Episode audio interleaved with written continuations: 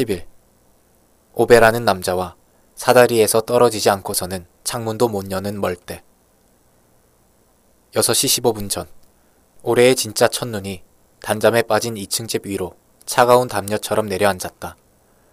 오베는 재킷에 담추를 끄르고 여느 때와 마찬가지로 시차를 위해 밖으로 나갔다. 놀라움과 불만이 섞인 채로 그는 고양이가 문밖 눈 속에 앉아 있는 걸 보았다. 밤새 거기 앉아 있었지 싶다.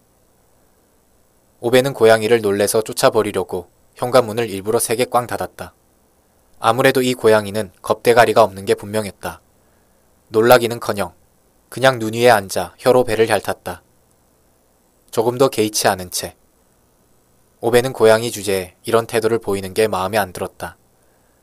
그는 고개를 흔들고는 땅바닥에 자기 발을 턱하니 뒤졌다. 고양이는 오베를 힐끗 보더니 정말 무관심한 태도로 다시 자기 몸을 핥았다. 오베가 고양이에게 팔을 휘둘렸다. 고양이는 꿈쩍도 하지 않았다. 여긴 사유지야. 오베가 말했다. 고양이가 여전히 오베를 아는 척도 안 하고 있자 오베는 인내심을 잃고 몸을 획 비틀면서 자기 남학신을 고양이 쪽으로 걷어차 날렸다. 돌이켜봤을 때 이게 고의가 아니었다고 맹세할 수는 없었다. 그의 아내가 만약 이 장면을 봤다면 불같이 화를 냈을 것이다. 당연히 그랬으리라. 고의였건 아니었건 어쨌거나 별 차이는 없었다. 남학신이 부드러운 포물선을 그리며 날아가 목표한 지점보다 왼쪽으로 1m 50cm 정도 더 나가더니 헛간 벽에 맞아 툭 튕겨 나와 눈 위로 떨어졌다. 고양이는 태연한 표정으로 남학신을 본 다음 오베를 보았다. 마침내 고양이가 자리에 일어서서 오베의 헛간 모퉁이를 돌아 어슬렁어슬렁 사라졌다. 오베는 양말만 신은 채 남학신을 가지러 눈밭을 가로질렀다. 그가 남학신을 노려보았다. 마치 남학신이 제대로 목표를 향해 가지 못하는 사실에 대해 부끄러워해야 한다는 듯. 그런 다음 신을 신고 시찰에 나섰다. 그가 오늘 죽는다는 사실이 기물 파손범들이 무제한 자유를 누릴 수 있다는 뜻은 아니었다. 그는 시차를 마치고 집에 돌아와 눈을 헤치고 나아가 헛간 문을 열었다. 배규 냄새와 곰팡이 냄새가 났다. 헛간이라면 응당 그래야 하듯. 그는 사브의 여름용 타이어를 지나 분류되지 않은 나사 못들이 들어있는 병을 치웠다. 배규와 브러쉬가 들어있는 통을 치지 않도록 조심하면서 작업대를 슬쩍 비켜 지나갔다. 정원 의자와 공 모양의 바비큐 그릴을 옆으로 옮겼다. 테두리가 둥근 렌치를 치우고 마침내 눈삽을 획 집어들었다. 손의 무게가 느껴졌다. 양손검을 들었을 때 이 정도 느낌이 나오지 않을까 싶었다. 조용히 서서 삽을 꼼꼼히 살펴보았다. 삽을 들고 헛간 밖으로 나왔을 때 고양이가 집 오른쪽에 다시 앉아 있었다. 오베는 그 뻔뻔함에 놀라 고양이를 쏘아보았다. 털이 뚝뚝 녹아내렸다. 아니면 털에 묻은 눈이 녹고 있었거나 그 생물체에는 털이 난 부분보다 털이 빠져 횡한 부분이 더 많았다. 한쪽 눈에 코까지 이어진 길다란 흉터가 있었다. 고양이에게 목숨이 아홉 개 있다면 이 녀석은 최소한 일곱 번째나 여덟 번째 목숨을 쓰면서 살아있는 게 분명해 보였다. 꺼져. 오베가 말했다. 고양이가 오베를 재는 듯한 눈길로 빤히 쳐다보았다.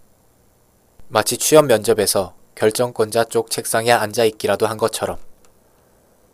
오베가 삽을 들고 눈을 퍼서 고양이에게 뿌리자 고양이는 펄쩍 뛰며 피한 뒤 화가 난 듯 그를 노려보았다. 입에 들어간 눈을 뱉어내고 코를 씩씩거렸다. 그리고는 돌아서서 오베의 헛간 모퉁이를 돌아 다시 터벅터벅 걸어갔다. 오베가 삽을 눈에 푹 찔러 넣었다. 집과 헛간 사이의 디딤돌에 쌓인 눈을 깨끗이 치우는데 15분이 걸렸다. 그는 조심스럽게 작업을 했다. 모서리까지 반듯하게 똑바른 길을 냈다. 사람들은 더 이상 그런 식으로 눈을 치우지 않았다. 이제는 그냥 길만 뚫었다.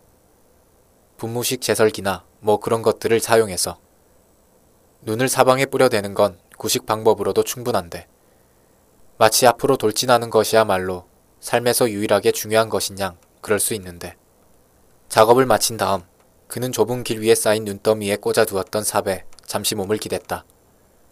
몸의 중심을 잡고 나서 여전히 잠들어 있는 주택들 위로 태양이 떠오르는 걸 보았다.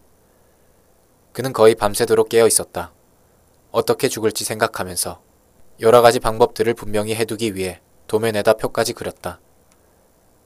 각 방법의 장단점을 신중히 재어본 끝에 그는 자기가 오늘 쓸 방법이 별로 좋지 않은 대안들 중 최선일 수밖에 없다는 사실을 받아들였다. 그는 사부 기어를 중립으로 놔둘 경우 이 일이 끝난 뒤에도 딱히 납득할 만한 이유 없이 비싼 석유를 낭비하게 되리라는 사실이 마음에 들지 않았지만 그건 이 일을 수행하기 위해서는 받아들일 수밖에 없는 요인이었다. 그는 삽을 다시 헛간에 되돌려 놓고 집으로 들어갔다. 군청색 정장을 다시 입었다. 이 일이 모두 끝날 때쯤이면 얼룩이 지고 악취가 나겠지만 오베는 자기가 그곳에 도착하고 나면 아내도 그걸 받아들일 수밖에 없으리라고 판단을 내렸다. 그는 아침을 먹고 라디오를 들었다. 설거지를 하고 식탁 위를 말끔히 닦았다. 그런 다음 집안을 돌며 라디에이터를 점검했다. 불은 모두 껐다. 커피 여과기 플러그가 뽑혀 있는지 확인했다. 정장 위에 파란색 재킷을 입고 나막신을 신은 뒤 헛간으로 돌아가서는 둘둘 말린 긴 플라스틱 튜브를 들고 나왔다. 헛간문과 현관문을 잠그고 손잡이를 세 번씩 당겼다. 그리고 보도를 따라 내려왔다. 흰색 스코다 한 대가 왼쪽에서 불시에 나타나 덮치려는 바람에 오베는 하마터면 헛간 옆에 쌓인 눈무더기 위로 쓰러질 뻔했다. 그는 자동차를 쫓아 길을 따라 내려가면서 주먹을 흔들었다. 표지판도 못 읽냐? 빌어먹을 머저리야. 그가 고함쳤다. 한 손에 담배를 든 호리호리한 운전자는 그 말을 들은 것처럼 보였다. 스코더가 자전거 보관소 옆을 지날 때 그들의 눈이 사이드 윈도를 통해 마주쳤다. 남자는 오베를 똑바로 쳐다보다가 창문을 내리고 관심 없다는 듯 눈썹을 치켜 올렸다. 자동차 진입 금지라고 오베가 똑같은 내용이 적혀 있는 표지판을 가리키며 반복했다. 그는 주먹을 꽉 쥔 채 스코다 쪽으로 걸어갔다. 남자는 왼쪽 팔을 창문으로 늘어뜨리고는 느긋하게 담뱃재를 떨었다. 푸른 눈은 미동도 없었다. 그는 울타리 뒤에 있는 동물을 바라보듯 오베를 보았다. 공격성 따위는 조금도 없었다. 완전히 무관심한 태도였다. 마치 오베를 물걸레로 닦아버릴 수 있는 무언가로 여기기라도 하듯. 표지판 좀 읽으...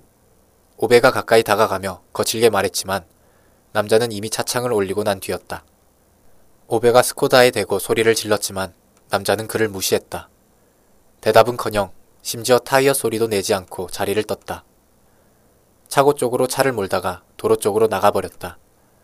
오베의 손짓은 고장난 가로등만큼도 중요하지 않다는 듯. 오베는 그 자리에 빡인 듯 서 있었다. 어찌나 흥분했는지 주먹이 파르르 떨렸다. 스코다가 사라지자 그는 몸을 돌려 주택들 사이로 발걸음을 옮겼는데 너무 서두른 나머지 자기 발에 걸려 넘어질 뻔했다. 루네와 아니타의 집 밖 흰색 스코더가 주차했던 것이 분명한 자리에 담배꽁초 두 개비가 떨어져 있었다. 오베는 고도의 범죄 사건에 대한 실말이라도 되는 양 공초를 주었다. 안녕하세요, 오베. 그는 아니타가 뒤에서 그를 조심스럽게 부르는 소리를 들었다. 오베가 그녀 쪽으로 몸을 돌렸다. 그녀는 회색 카디건을 두른 채 계단에 서 있었다. 자기 몸을 지탱하려고 애쓰는 모습이 마치 두 손으로 젖은 비누를 꽉 쥐고 있는 것 같았다. 네네, 안녕하세요. 오베가 대답했다. 시의회에서 온 사람이에요. 그녀가 스코더가 사라진 쪽으로 고개를 끄덕이며 말했다. 이 구역은 자동차 진입 금지인데, 오베가 말했다. 그녀는 조심스럽게 다시 고개를 끄덕였다. 자기 말로는 집 앞까지 차를 몰고 들어올 수 있는 특별 허가권을 시의회 쪽에서 받았대요. 그 자식은 빌어먹을 허. 오베가 입을 열다가 멈추고는 턱 밑까지 차올랐던 말들을 잡아맸다. 아니타의 입술이 떨리고 있었다. 그 사람들이 루네를 제게서 뺏어가려고 해요. 그녀가 말했다. 오베는 말없이 고개를 끄덕였다. 손에는 여전히 플라스틱 튜브를 들고 있었다. 반대편 손은 주먹을 꽉 쥔 채 주머니에 찔러 넣었다. 그는 잠시 뭐라고 말할지 생각하다가 고개를 떨구고는 몸을 돌려 떠났다. 몇 미터 정도 걷고 나서야 그는 자기가 주머니 속에 담배꽁초를 넣어뒀다는 사실을 깨달았지만 이제 와서 그걸로 뭘 하기엔 너무 늦었다.